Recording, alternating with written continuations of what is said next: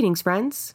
My name is Jessa McLean, and I'm here to provide you with some blueprints of disruption. This weekly podcast is dedicated to amplifying the work of activists, examining power structures, and sharing the success stories from the grassroots. Through these discussions, we hope to provide folks with the tools and the inspiration they need to start to dismantle capitalism, decolonize our spaces, and bring about the political revolution that we know we need. We've talked quite a bit about the race for Toronto's next mayor on the show, but this is the first chance for us to hear directly from a candidate. Chloe Brown was on the ballot last time around, and she's at it again trying to replace John Tory. Our audience members flagged her campaign as a point of interest. Between her third place finish in the last election, her policies on housing, and the grassroots nature of her campaign, we wanted to know more. She was gracious in her availability and perfectly candid in her responses, clearly not your typical politician. Although we didn't get into the details of her campaign as much, Chloe had a lot to say about the systems at play in politics, her motivations, and what she would do differently. Good morning, Chloe. Thank you for joining us at Blueprints. Why don't you introduce yourself again, even though we just did that? Uh, my name is Chloe Brown. I am a 32 year old policy analyst living in the city of Toronto. And yeah, I'm running for mayor because I'm sick and tired of being sick and tired. I've started at City Hall as an unpaid intern in 2014. And as we look to 2024, it's been 10 years since the housing crisis, 10 years since the unpaid intern crisis. And I'm I want solutions now. So that's really who I am, and it really defines why I do this because I love Toronto. There's a million places I could rap, I could be, but I choose to be here because of the value of being around the world in one city. This isn't your first go at Toronto mayor, is it? Right? Like you talked about this being deja vu.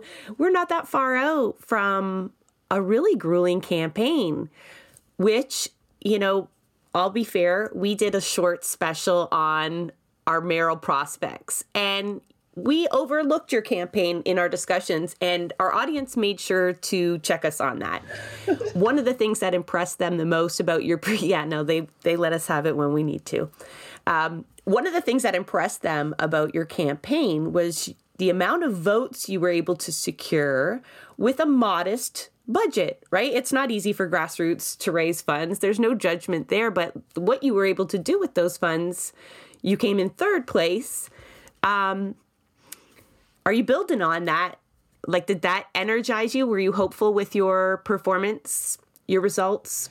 To be honest, yeah, it was really exciting to see how it turned out for a dollar amount. I think in the end, it came up to 20 cents per vote based on the entirety of the budget. So, yeah, it's very unheard of in the world of political science and public administration to get such a big turnout. But in the scale of my career, it's like I've always worked for nonprofits, schools, I've worked with marginalized people. You often get a small budget to make huge impact with. So, that's why the message was directly to the working class because that's who I serve as a public administrator. I've helped people move from EI to Ontario Works to ODSP.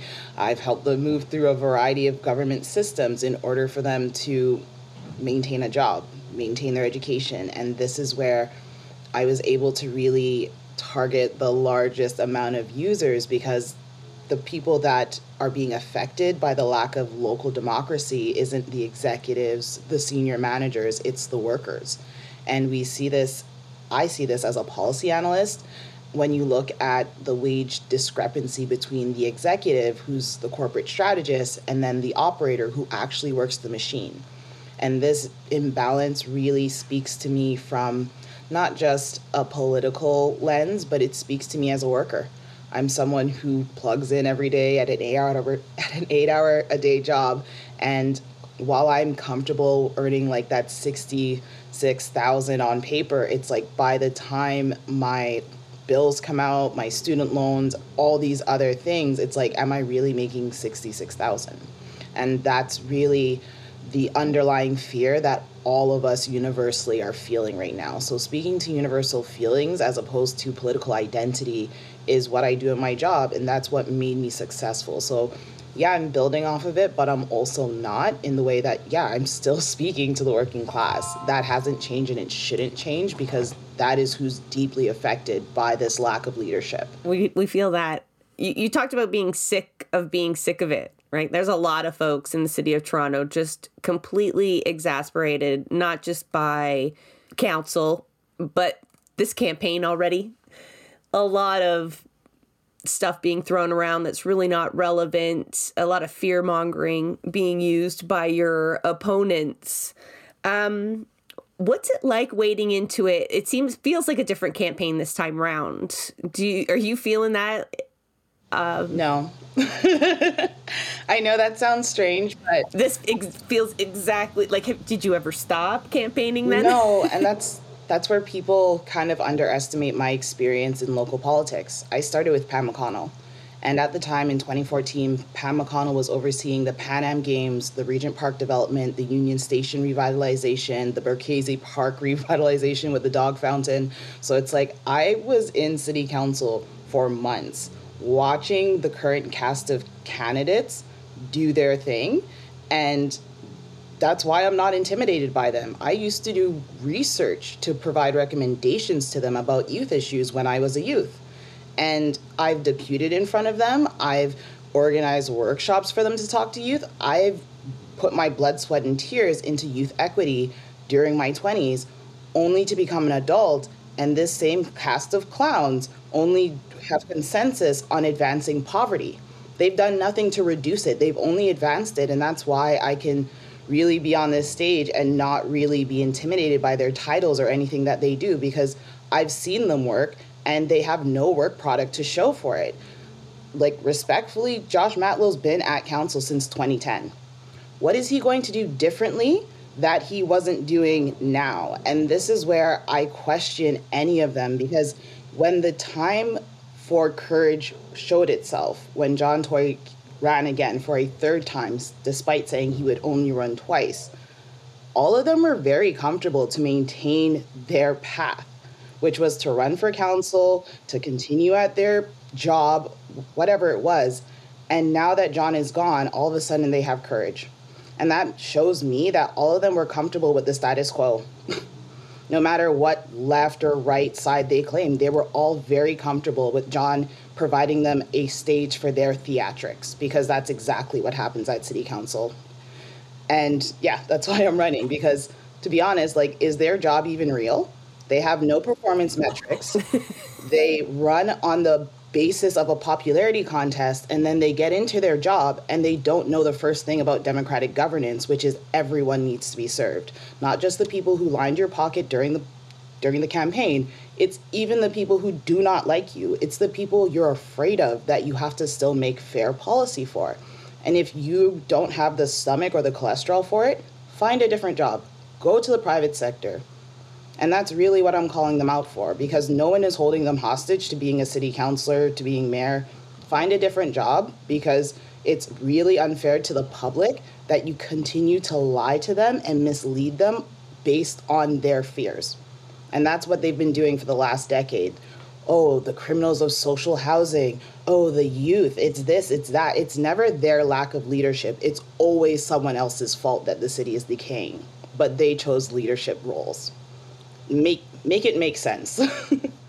no, it makes no sense. We're just as frustrated with uh, what we've seen for generations, and I think you're certainly not alone. I see a lot of sentiment around that same frustration you described. And if you've had your shot, it's time to step out you know so for anybody there's a few front runners there quite a few that have had their time in the sun and done nothing terribly spectacular.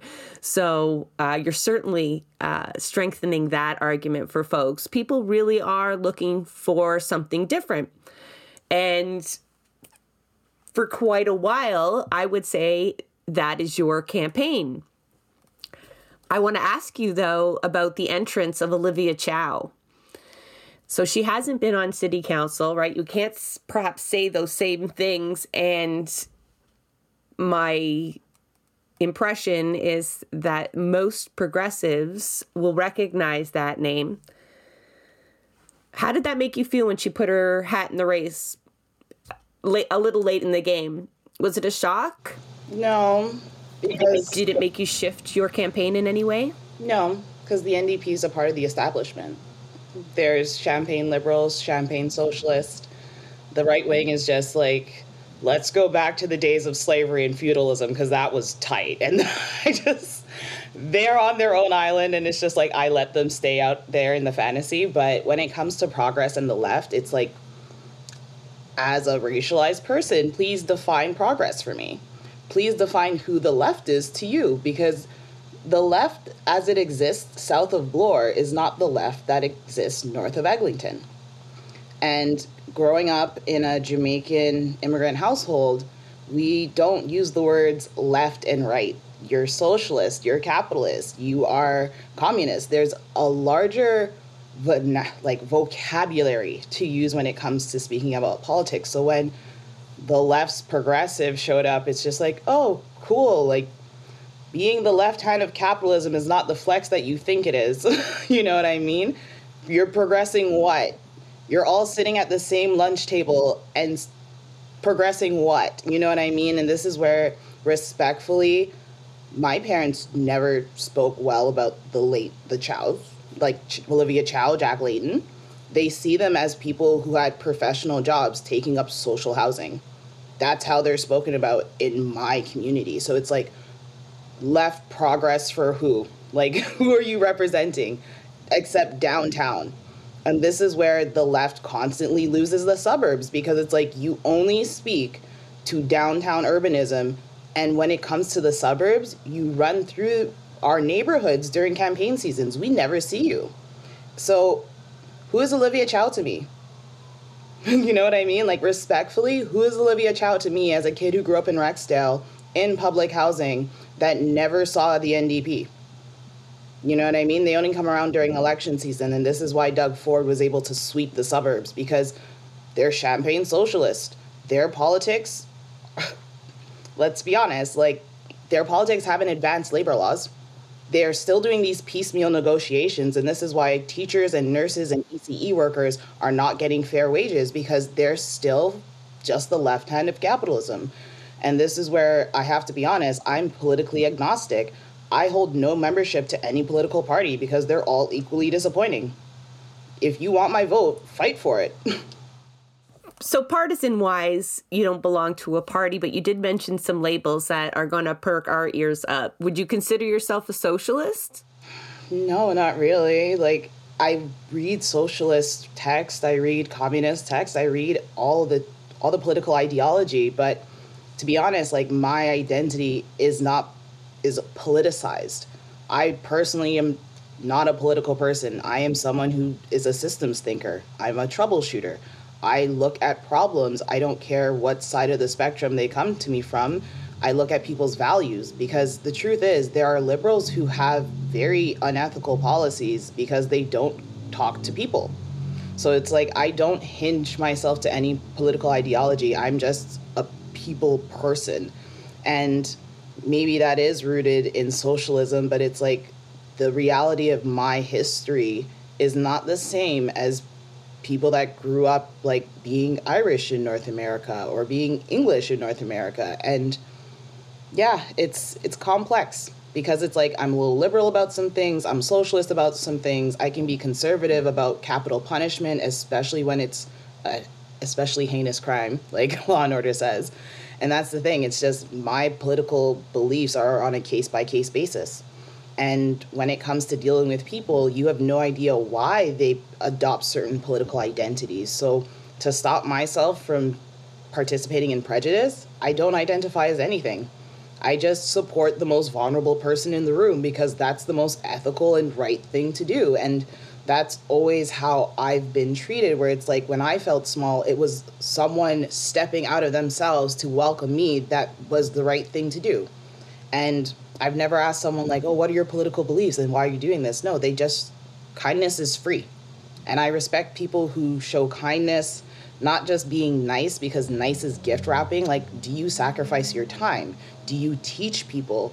I look at your actions because labels are superfluous you know what I mean? Like I could there's a lot of nice people that are narcissist. And that's the problem with politics. a lot of us get wrapped up in like, oh, he dresses nice, he talks nice, his hair's nice, and then it's like, okay, like, do you know the movie American Psycho? Christian Bale showed how nice people can hide very violent thoughts, and that's why it's like I push people to not just be a political label, to justify to me why you choose to identify with this, because the truth is, not a lot of people have political identities it's the politicians that give them to people. One thing that um, you said that resonated with me about how you know these parties they don't show up in in the suburbs outside of electoral seasons, right? And that's something like you know we talk a lot about, which is one of the problems with these partisan spaces is you know the focus on on elections. Um, and obviously, like you're you you've chosen to like participate in in electoral politics and and we know how flawed the municipal elections are even though they, they claim to be these these nonpartisan spaces we know that you know the big parties they they have their favorites and that it is a bit of a rigged game in that sense because it's it's not equal footing and we know about how much control developer money has and everything and and so I guess I want to ask you about like what should be happening outside of those campaigns? You know, what what is the work that needs to to happen, you know, after July when I forget the day of the election. July June something. 26th. June 20 see not even July. Uh June June 26th. You know, after June 26th, you know, something some we'll have a new mayor and a lot of the problems will still be there and with all likelihood we won't get the change that we need and there'll be a lot of fighting. So I just like in from your perspective, what is it that we need to do after that? So, I think one of the big things that we as a collective society are going through is the end of the project. And it's like, yeah, we are at the end of like the consumerism project, the mass production project. And a lot of us need to realize what's next is participatory government, which means like you're going to have to find time to meet up with your neighbors and figure out how your tax dollars can fix your neighborhood. This is called participatory budgeting. It happens in Brazil, parts of America, and Toronto Community Housing actually did this for a long number of years until the executive board took that power away from them.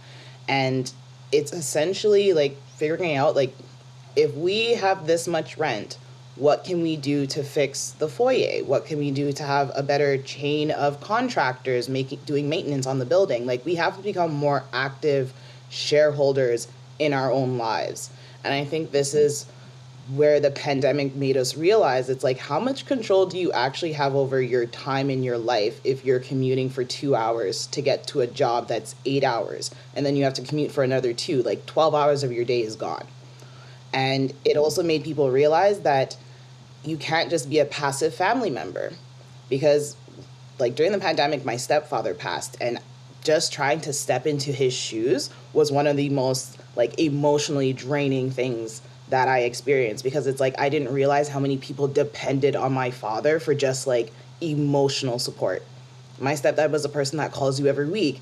He looked after my niece and nephew while all of us as kids worked. You know what I mean? And when he died, I had to step in and provide childcare for my sister who has two kids and much as and as much as auntie loves them auntie is not built for early childhood education so this is where it's like we need to agree that we have to pay early childhood education workers a fair wage. No more like discussion no more minimum wage conversation. They need a living wage because not everyone is meant to take care and educate children. As much as we love them there are just people that are better at it and they're more like involved in it. And then it's also like we have to hold the government accountable because it's like they're your accountant, they are your planner, they're your architect. They have a very specific role, and we should be taking one day out of the week to call them. Just, what are you up to?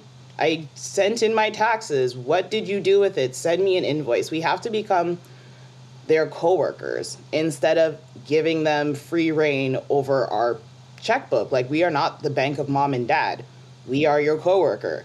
If you don't show up for work, there will be consequences. And this is where the active sh- like shareholder has to come out because it's like I won't be the person to transition us from capitalism, but these next 3 years will be crucial in figuring out like the future ahead because now that we've been exposed to remote work, now that we've seen how the government can provide universal access to like financial support, we cannot go back.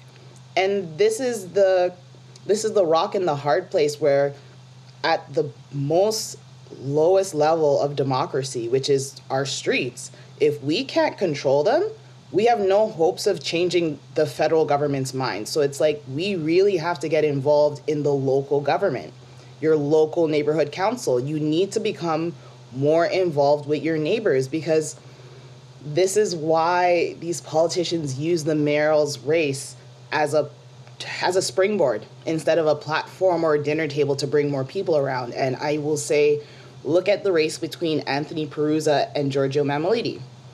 They're only sticking in that area because they're trying to be the person to replace Judy Sgro, who is the liberal MP of that spot right now. A lot of these candidates are using the mayoral's race to like feel out their chances for the liberal race on December 2nd.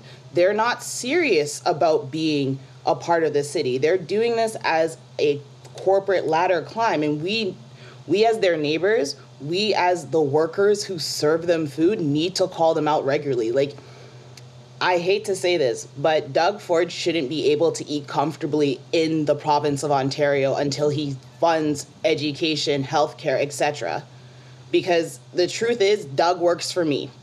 I don't care if the city of Toronto is a creature of the province. Doug Ford collects a paycheck from my hard work. And as a worker, he does not get to leave his home until he fixes things because he chose this role. He could have ruined his father's business at Deco Labels, but he chose to come into an arena where I'm paying good money. And this is where we like, you need to you need to become a little bit of a loan shark with these guys because it's like the developers are loan sharks with them and they gave away the green belt. How much more should 6 million people be activated and mobilized against what 100 people at Queen's Park? Who are they to us? You work for me despite me earning my little salary, you take taxes that then allow you to live this lavish lifestyle and have no performance metrics? No. So this is where like even if I don't win, you guys have to become little Chloe's, little nuisances, and actually like demand better for yourself because asking your oppressor or your abuser to treat you better is insanity. And that's exactly the collective fever dream that we're stuck in, where it's like, oh, if we ask Doug and like appeal to his humanity, he won't treat us badly. He cut council He's selling the green belt. Like, how much more are you to beg this man to treat you nicely? Go to the feds. There's always a higher authority. There's always a bigger fish. Go to that. Wrap Doug it up in lawsuits until the next election because who is Douglas Ford to six million, like to us? Who is he? you know? Let me ask you about that, exactly what you're talking about there, but in your role as mayor, right? you have to deal with these folks. Not only do you have to go to the feds, the, the city of Toronto is a complete creature of the province, beholden to them to a very uh, big degree. We've heard what you think about Doug Ford. The sentiments are shared here, um, obviously. You know, we talk about disruption. But as mayor, how would you leverage that relationship? And, you know, how should the Toronto mayor be using that relationship that they have to make sure Toronto gets what they deserve, the funding that they deserve, and and whatnot. What would that kind of what is an ideal relationship for you there? Because right now they are going hat in hand and asking as kindly as possible and getting nothing in return, right? So how do you step that up a little bit? You act like an actual business instead of a beggar.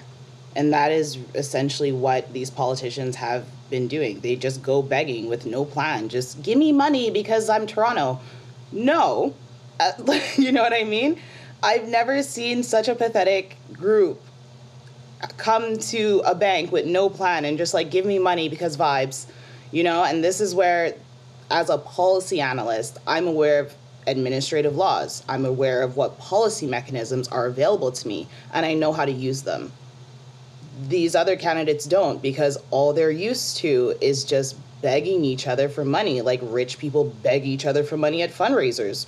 They don't work. And this is where I have plans to essentially go to the feds and go above Doug because even Doug has to ask the feds for money. And we saw with the healthcare transfers that the feds are willing to claw them back when the province does not fulfill the desired outcomes of the federal government. So, this is where I'm using my knowledge of policy to say, like, hey, as the country's largest city, if I can build programs and services to help the federal government reach its outcomes, why do you need to fund Doug when you can fund me? And this happens because there are grants and loans that municipalities can apply for. But you don't have a bunch of grant writers, so how are you surprised that they're not writing to the feds to get this money or they don't have plans? Like they it's really frustrating, but it's like, yeah, what you see these politicians doing with the city's broke, the city's broke, it's not broke. The city has reserves that are tied up in projects like the Gardiner. They have money that's reserved for policing. It's really about the allocation and the priorities of council that's making us appear broke but if you're a policy analyst, you know the city has money. And this is why other levels of government are not giving it to the city of Toronto because you can't continue to cry poor and have billions in reserves in deferred revenue and you your plans are not in line with the country's priorities. And this is where I challenge other people to realize like where do you think the Ontario and the Canadian money comes from? It's still our money. you know? And if other levels of government don't want to give it to the local council it's because they've been irresponsible with it. So this is why my platform's so thick because those are all the plans that i'm taking to the feds. Each and every one of them fulfills one of the federal government's missions whether it's climate change agricultural technology like affordable housing. All of these programs are aligned to a federal ministry the canadian housing and mortgage corporation and this is where having a plan having a plan is one of like the easiest things for me to do because it's like I'm an analyst. I go through government reports all the time. I know what the feds are looking for. I know what it takes to deliver upon these things and I actually have the grit to deliver. Not city council because all they do is refer things back to staff. They don't do research. They're not active counselors. They're very passive actors. So it's really up to me to raise the bar, not just for my fellow counselors, but for like the MPs and the MPPs, because they also live here too. And this is where my approach is I don't want to say it's bullying, but it's like raise the bar for all of them. There's all levels of government living in this city, playing theater, and they're not using the le- the levers of policy to advance democracy. It's really up to us to stop outsourcing our civic responsibility to political leaders. We have to take responsibility for all these rights that we demand that we have. Like, okay, housing is a human right. Great. What is your what responsibility have you taken for making sure your neighbor has access to housing? You know what I mean? And this is where it, like I have to say it's hard for me, but I have to call out people who go camping because it's like you go camping in a rural man's backyard and it's fine, but there are homeless people in this city and you want to evict them from the park for camping, the same thing that you're doing in Algonquin or one of the national parks. Like, let's be real.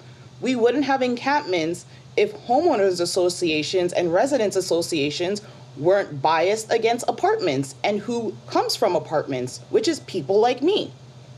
And this is where we really need to confront one another about with all these rights that you claim, what responsibility have you taken on to protect these rights?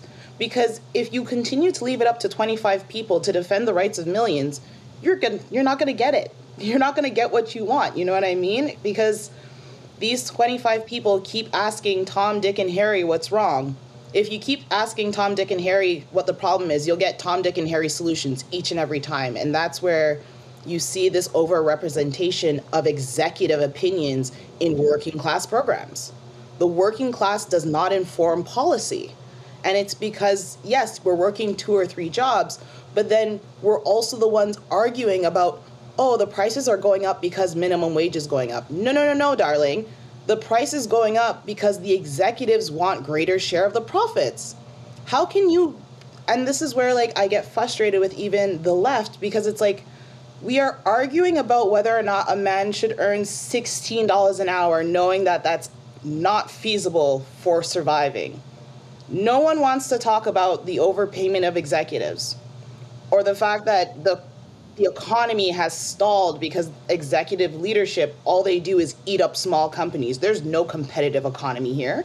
There's three guys in a trench coat. I, for everything. I've got to say, I, dis- I disagree with that sentiment on the left. I mean, we are constantly talking about the overpayment of CEOs and the inflation, and unfortunately, they've well, what are we doing coined the term greedflation. But I think um, Santiago, you were looking to ask a question there.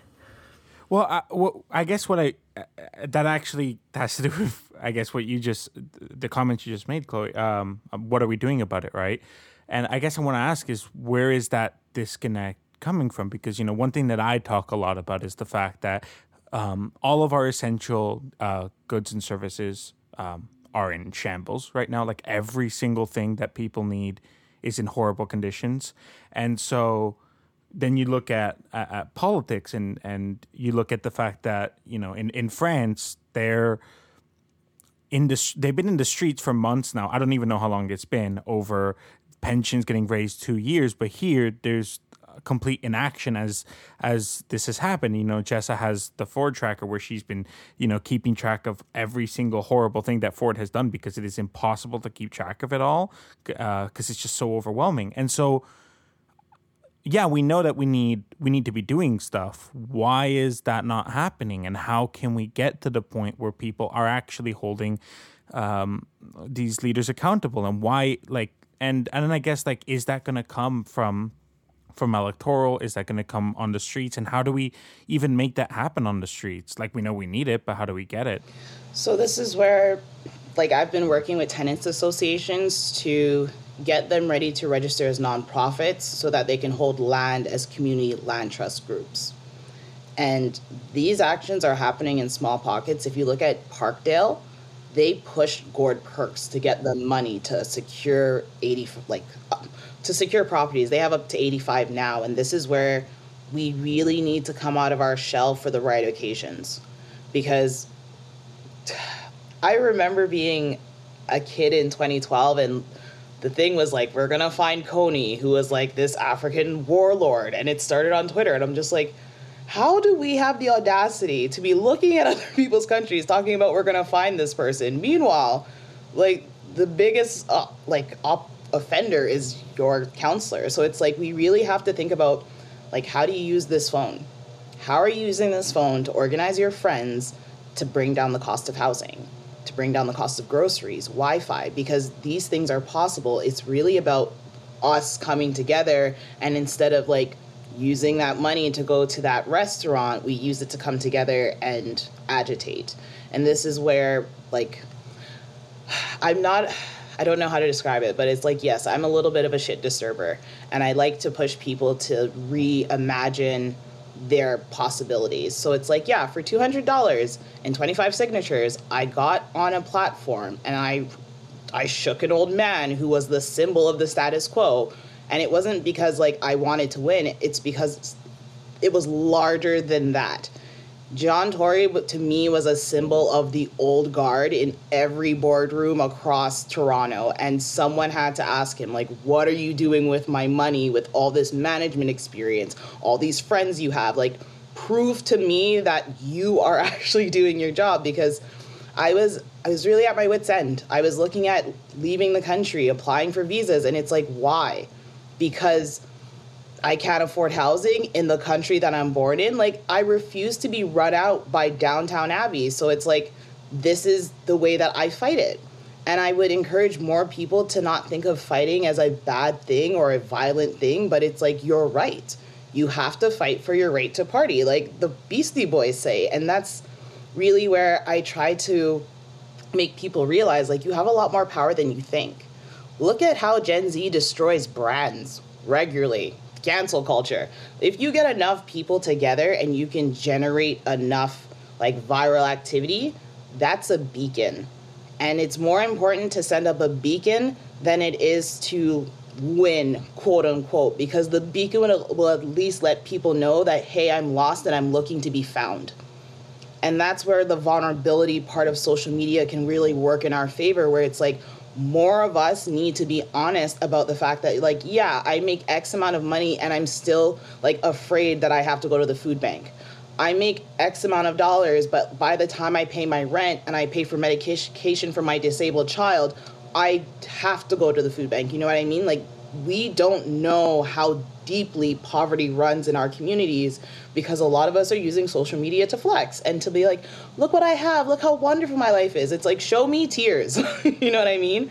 Show me the tears that I know you have because it's like, I'm me as a policy analyst, I have to get a lot of my information now from social media, news stories, because people don't answer surveys like they used to.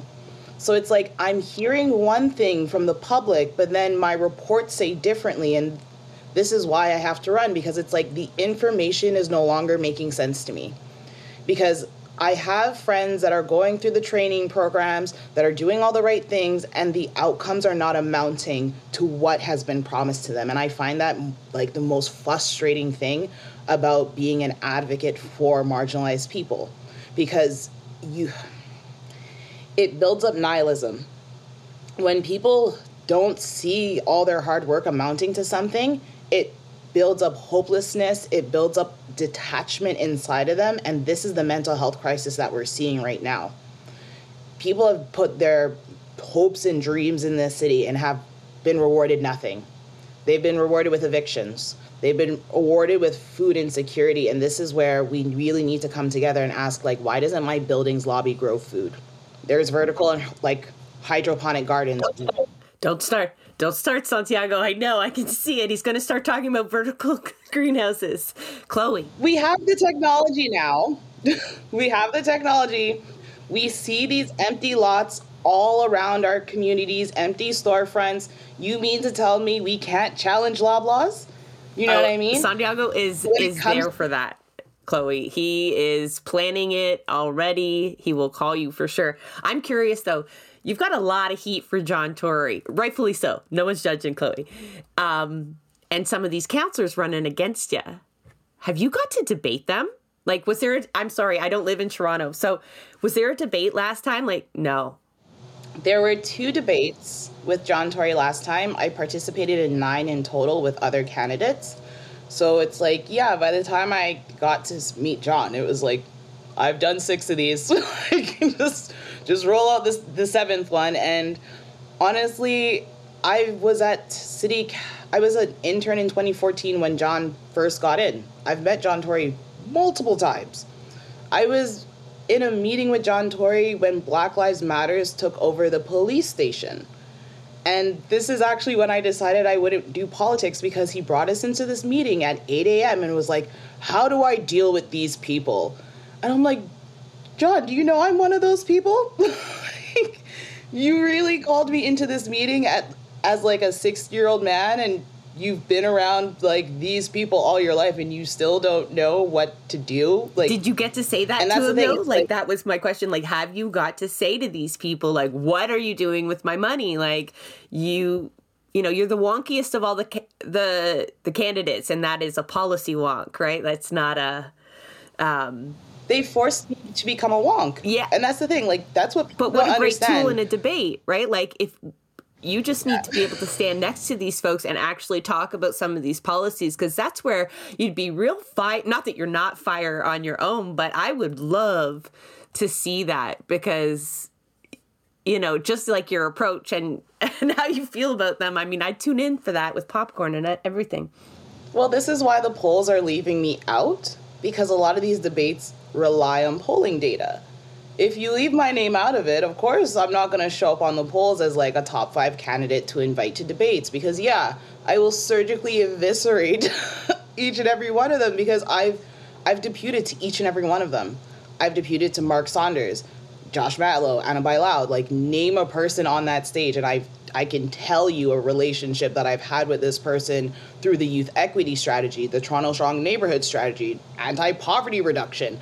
I was at City Hall from 2014 to 2016 and it was like those two years made me realize I never wanted to work directly with politicians as an EA, a constituent assistant, because like they're not, they, I'm not saying all of them, but it's really hard for me to do that frontline work with no solutions. I don't like telling people, like, oh, I'm so sorry, like, I can't do anything, knowing that I could do something, you know? And that's why I'm running, because it's like I am no one's secretary anymore. Like, I'm either going to give you solutions straight up or not give you solutions at all because I'm tired of being complicit of bad government. You know what I mean? Oh, like, I know what you mean. as mean. a policy analyst, it's And yeah, we've heard from a lot of for the government. um, LAs and constituent uh, assistants. It's it's a tough slog, especially for someone who has a vision of something better, right? It, it, quite often people go into those real pie-eyed and end up very jaded. Um, so I don't blame you for Yeah. not wanting to play that role anymore. And I guess you've kind of already answered it, but you know, in a discussion that we had on our Discord, at at one point I said, not everybody runs to win, right? Like not everybody. Like most people have a realistic expectation of money and politics and, and outcomes and but that doesn't deter everyone right? Not everyone's a career politician. And quite a, a few times in this interview you said like and that's when i realized i'd never do politics. And that's when i realized you know you seem quite jaded about politics and so are we right? Like it's it's totally justified. But you're still running for really big in a really big race with a huge profile taking a lot of time out of your life um, are you running to win I'm running to win and also advance democracy because, yeah, it's people say it's the worst system, but like, have you tried authoritarian governments? you know what I mean? And I'd rather fight for democracy than win in the traditional sense. But it's like, yes, I'm running to win because God knows, like, I cannot continue in the way that things are but it's more important for me to raise the bar of political discourse because I cannot continue with this lazy conversation of left left wing, right wing. It's the same bird. Like please stop trying to like make me believe it's a different bird. We need to actually advance democracy because we have seen how democracy is eroding. And what is on the other side of democracy? Just look south of the border. I do not have the cholesterol for American style politics. And I don't believe a lot of us have that cholesterol for it because the truth is, the only way that our society works is this agreement that democracy is better than the alternative. And that's what makes all these culturally diverse people live in this place because the truth is Toronto's one of those few places where you'll meet people from warring countries who do not care about the war in their country. They're just happy to be here and have the opportunity to live amongst each other. And I say this like having friends from India, Pakistan, like Palestine, Israel. Like we can all sit together and talk about how messed up our countries are and still be like I want to advance democracy here so that when people are ready to come here, they are accepted. And that to me is worth that is like the hill that I am willing to die on, to, to not be morbid, but it's like, yeah, that's why I stay in Toronto because it's like this is one of the few democracies that works in the entire world. And to me, that's sacred because democracy has been a project that has been changed and modified over like 200 years.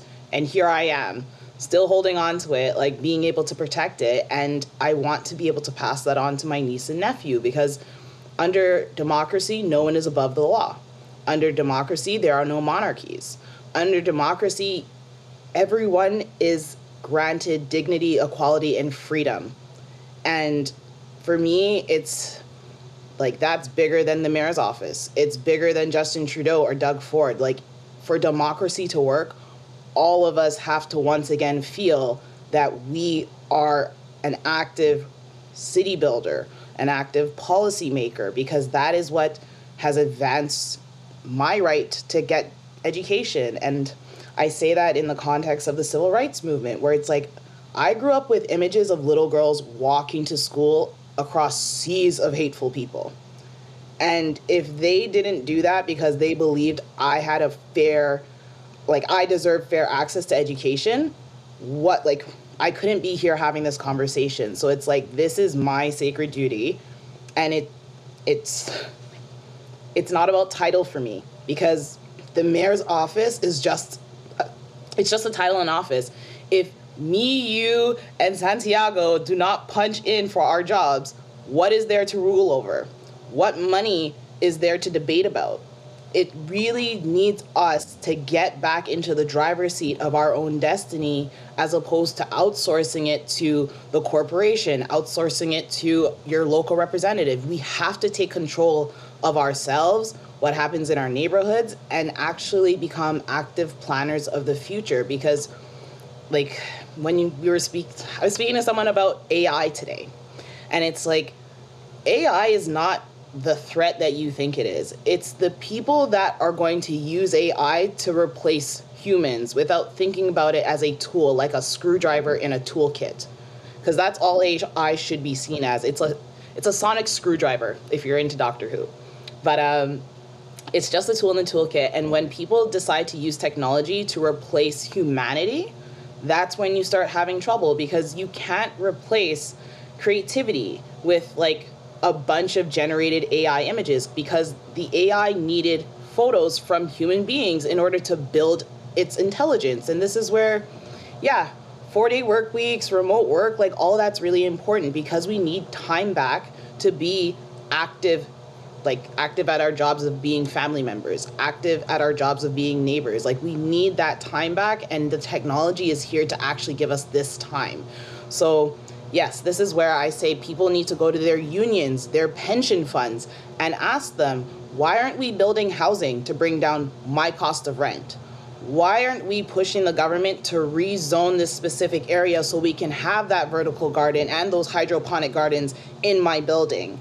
when it comes to the healthcare unions, why are we not building workforce housing with residential housing so healthcare workers can be doing more mobile and accessible forms of healthcare and social services? These things are in our control. It's just really about us confronting leadership about why aren't my assets working for me? Because it's not just enough to pay my, like, I'm a part of OPSEU. It's not just enough for me to just give OPSEU my dues for legal representation the cost of living has gone up and it should be the union's like responsibility to figure out how can we make our money work for our workers outside of legal representation it's providing housing it's providing food it's also like and i say this but when we think about the internet in the subway we own the cables and we keep outsourcing the maintenance of the fiber optic network to rogers to BAI when we could be we could be owning our own broadband network. We could be we could be creating more independent internet service providers to bring down another cost of a good and service. So it's really about municipal stewardship, municipal ownership of like lands, data, and infrastructure, and really just demanding a fair seat at the table with a plate of food because just having a seat at the table is not enough now. If you're just staring at an empty plate, like, are you really a guest here or are you just an observer of a feast? So, yeah, that's where I hope that kind of touches on everything, but it's like we just need to be shareholders the way that, like, you're a shareholder of pot stock or, you know, a shoe company. So, yeah, hope that answers it. And then some. yeah.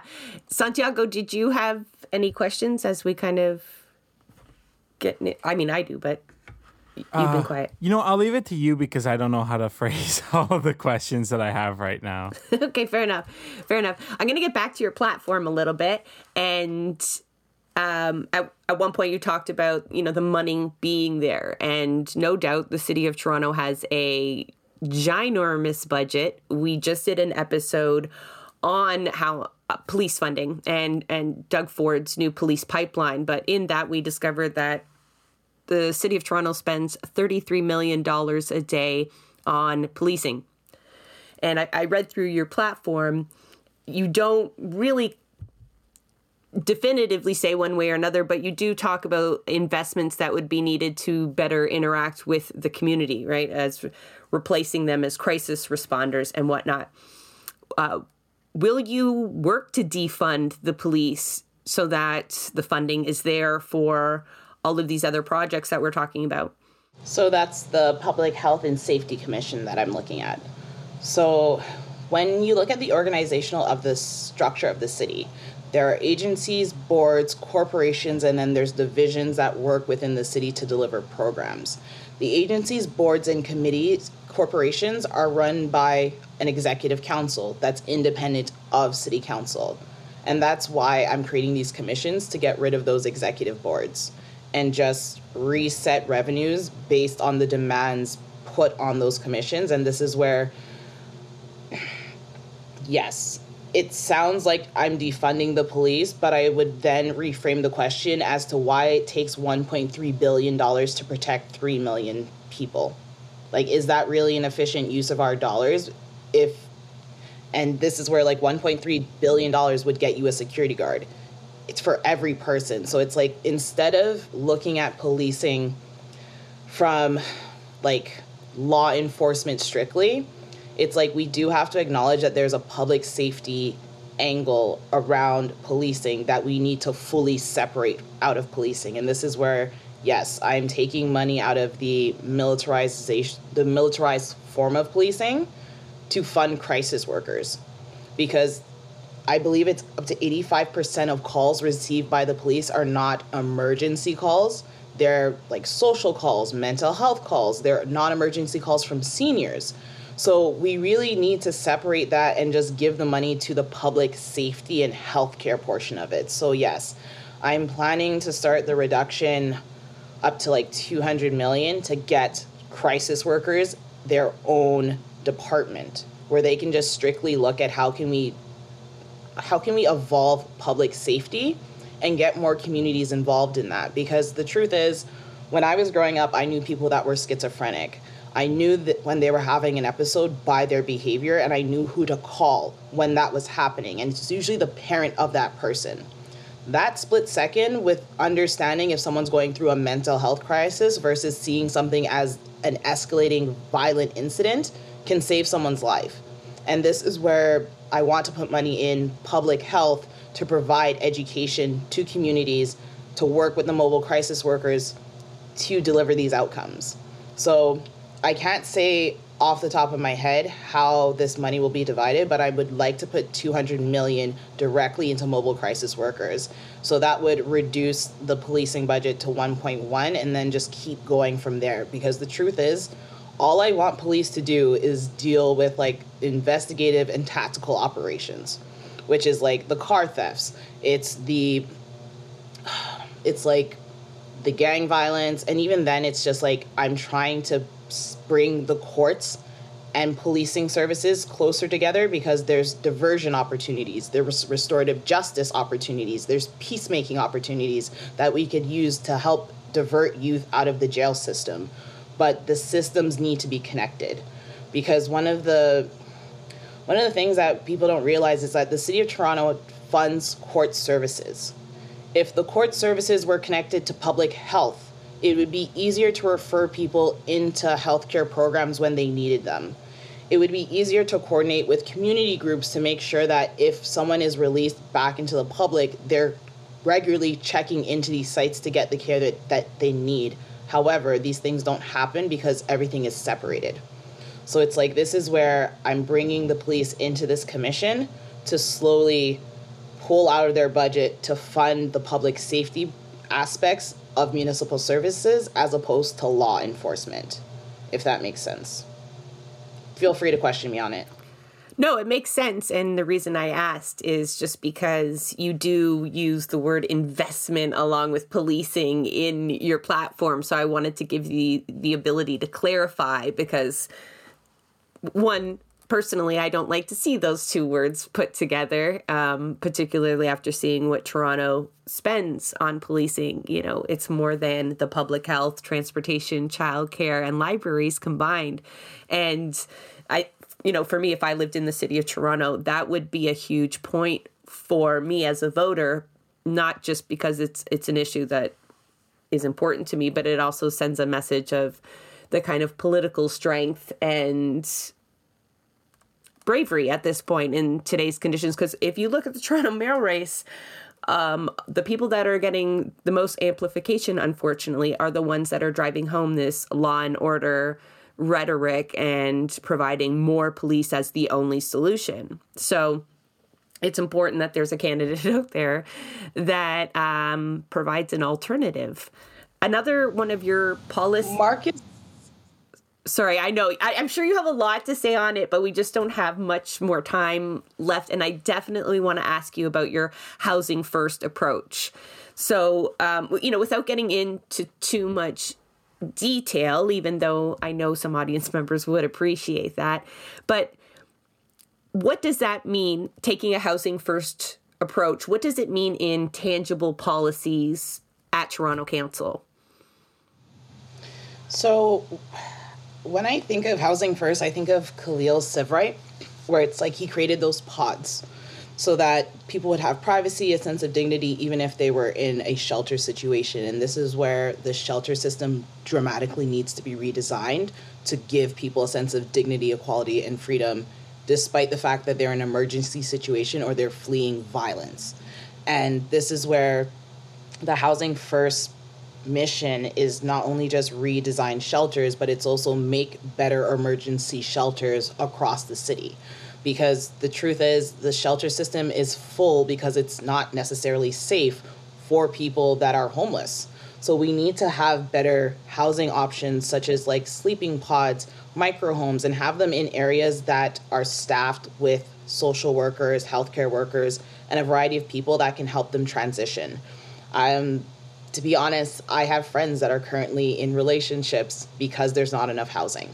If there was a short term or mid term housing solution that they could be using to save their money so that they can transition back into back into independent life, that would be ideal. And this is where I'm trying to invest in more purpose built apartment rentals through the community land trust because the truth is tenants associations need to start investing in housing for more neighbors. And we need to prevent homelessness from demo, demolitions, amateur, amateur evictions, and a variety of things, but that won't happen immediately. So, how do we then transform existing spaces? So, it's like I'm thinking abandoned buildings. You can start refurbishing them for these mid midterm and short-term solutions. It's really about how we approach modular housing and also just modular design because we live in a time where you can fold walls and create more spaces. Like modular design is a very it's a very mobile and agile form of changing rooms to accommodate trauma informed design for creating privacy etc so it's my plan is really just getting more midterm housing solutions, purpose built rental, and also just getting more communities involved in being nonprofit developers.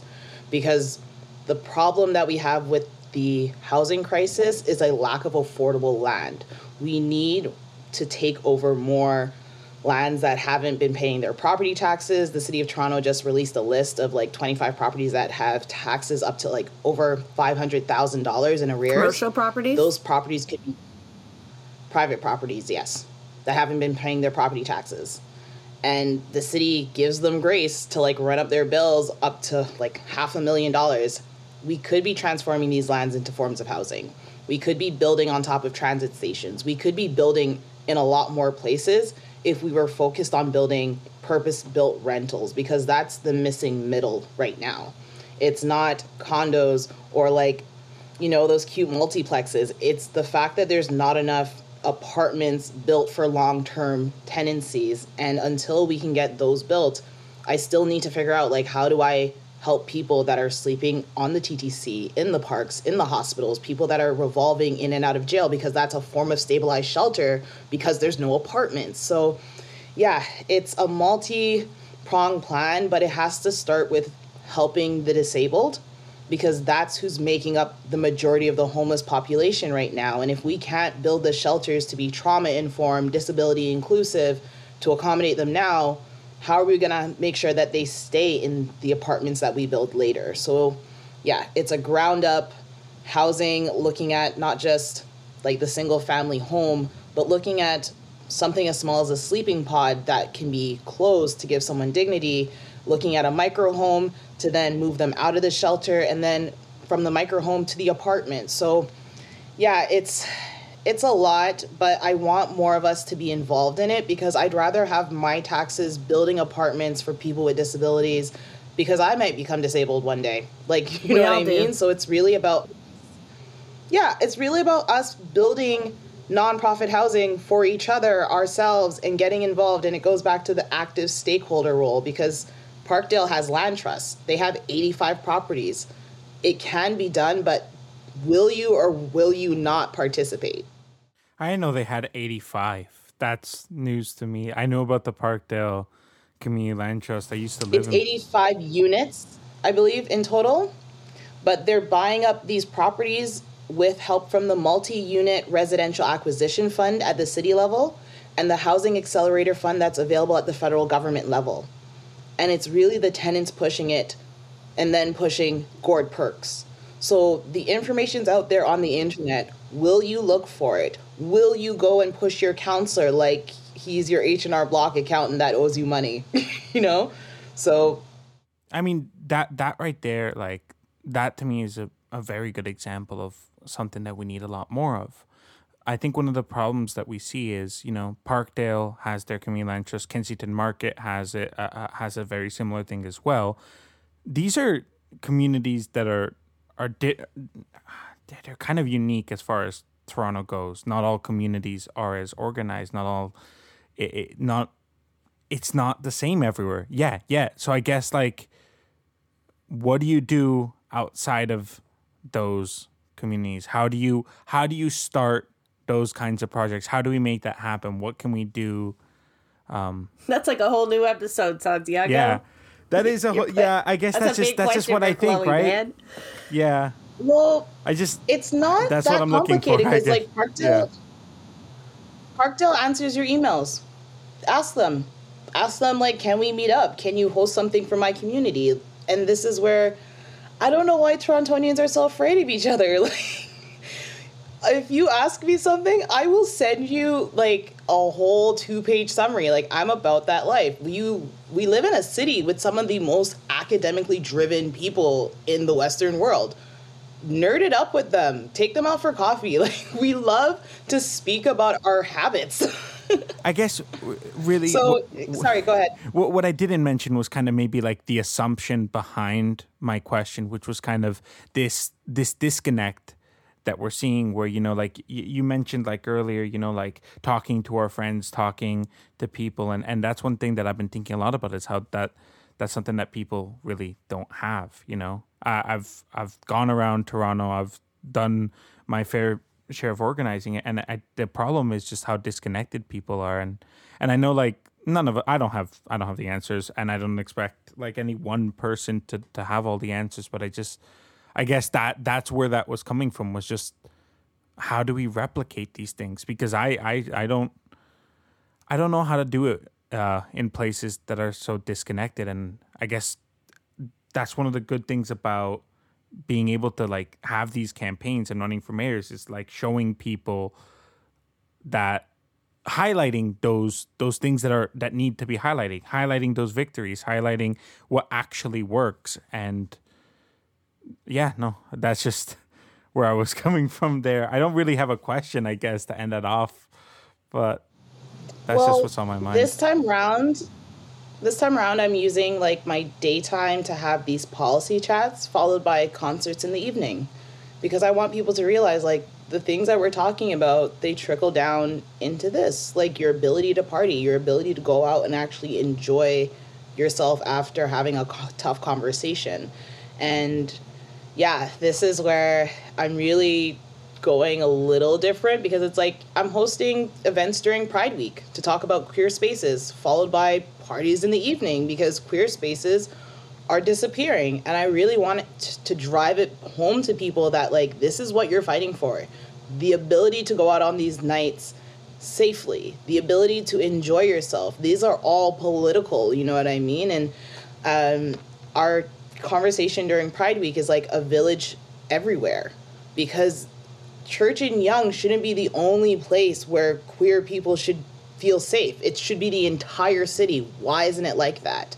And this is where I want people to have these challenging conversations, but also follow it up with like, go out, you know, like take the ease off and remind yourself like this is what you're fighting for the right to be with your friends the right to go out and be safe. And that's where we demystify politics because it's really not just a bunch of old white philosophers that talked about the way the world should be. It's you being alive right now in spite of all the odds that were thrown your way in spite of all the circumstances that your family were given in prior decades you know what i mean you are walking, living, breathing politics. Own what is yours. and that goes back to like my campaign where it's like reclaim Toronto, own what is yours because a lot of people do not feel like they own their own lives right now. What would it mean for you to feel ownership over your life? And these are philosophical questions that I try to introduce into like, you know, your basic conversation about did you see that HBO show? Because the truth is art is there to encourage you to take stock of like your own reality. And we're exposed to art all the time. Do we ask each other our feelings about it? No because no one wants to be stupid or looked a certain way but like risk it you know? Risk being vulnerable risk being honest because the truth is there's a bunch of idiots out here being honest about the worst thoughts. Like Tucker Carlson was just getting paid to think like, oh, i thought she meant Brad Bradford. no, I will I will leave Bradley squared out of this for today. um, this is where um, I really challenge people to be honest with one another because I can't help you if you're not honest that you're suffering. You know what I mean? And this is where we as the working class have to unlearn a lot of things because we really internalize the fact that we don't want to be seen as victims and we internalize these ideas of like, oh, it's a dog eat dog world out there when we've never seen anything like that living in Canada. I've never seen a dog eat dog thing because why? We take care of our dogs. So we really have to challenge our own perceived narratives of where we stand in like the political reality. Like, are you as powerless as you think you are? Because I believe that. Look at me now, you know? $200 and yelling at a senior later. and that's the thing. I like it's just another day for Chloe Brown, but it's meant a whole lot for a bunch of people that I don't know. And that's me risking people knowing like yeah, I'm a weird wonky oddball, but like I love the people of Toronto and I'm willing to fight whoever comes up and threatens Toronto because I'm like you're not my kids, but like I consider you all my kids, my brothers and sisters and you know, mom said take care of you while she's out. And that's really the attitude that I'm bringing to this, where it's like parents have left us home alone. It's our job to hold down the fort. If you're not about holding down the fort, go to your room. you know, and that's the attitude I'm taking. And it feels so familiar to so many people because I'm honest about it. Like, I'm your big little sister and I want what's best for you. And the more I'm honest about that really strange feeling I feel inside, the more people that come out to vote, the more progress moves forward. But I have to be honest about it. So, yeah, be raw and honest with your friends that like you're struggling with mental health, your finances, that you're afraid that your parents are sick and you won't be able to house them because do your friends really know you? You know what I mean? Outside of partying with you, do your friends really know you? Are they willing to go with you to your councillor's office to talk about this issue. And that is the measure of friendship that I have now, where it's like, my friends are like, Chloe, I want to knock doors for you. I believe in you. And like, that is one of the purest forms of friendship that I'm experiencing right now. And that's why I stay in Toronto because it's like, strangers are like, what the night John Tory resigned, someone bought me four website domains. Someone had thousands of dollars waiting for me. I had no choice about running in this by election. I was called up off the bench. So, you know, I'm on the field playing for Team Toronto, and that's not going to change. so, yeah, just be ready to be called out and to be called up. Well, thank you for that, Chloe. I, I did want to mention that when we reached out to book uh, an interview with you, your campaign manager was not just enthusiastic about, yes, of course, sounds amazing, but you know, can we turn this into a public event where people are allowed to come and ask questions? Like they wanted it to be as accessible as possible. And that was really heartwarming. We don't experience that very often from politicians. They do try to maximize their campaign spots and their time. I get that.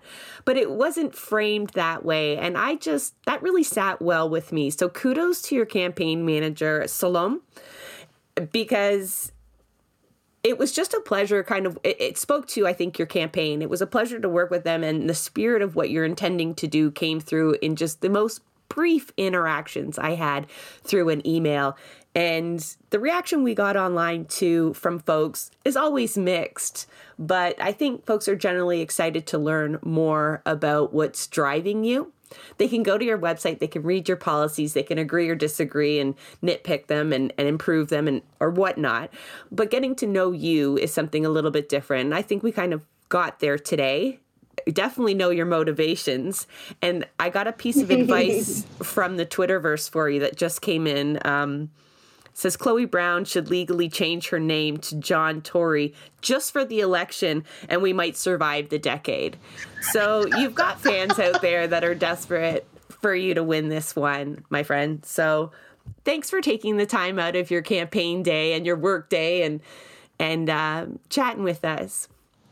Thank you. Um, I was actually really excited when you reached out because this is about the blueprints for disruption. Like, I want you guys to become little shit disturbers too, because, yeah, um, I remember this Toronto Star article writer calling me a shit disturber, Regg Cohn.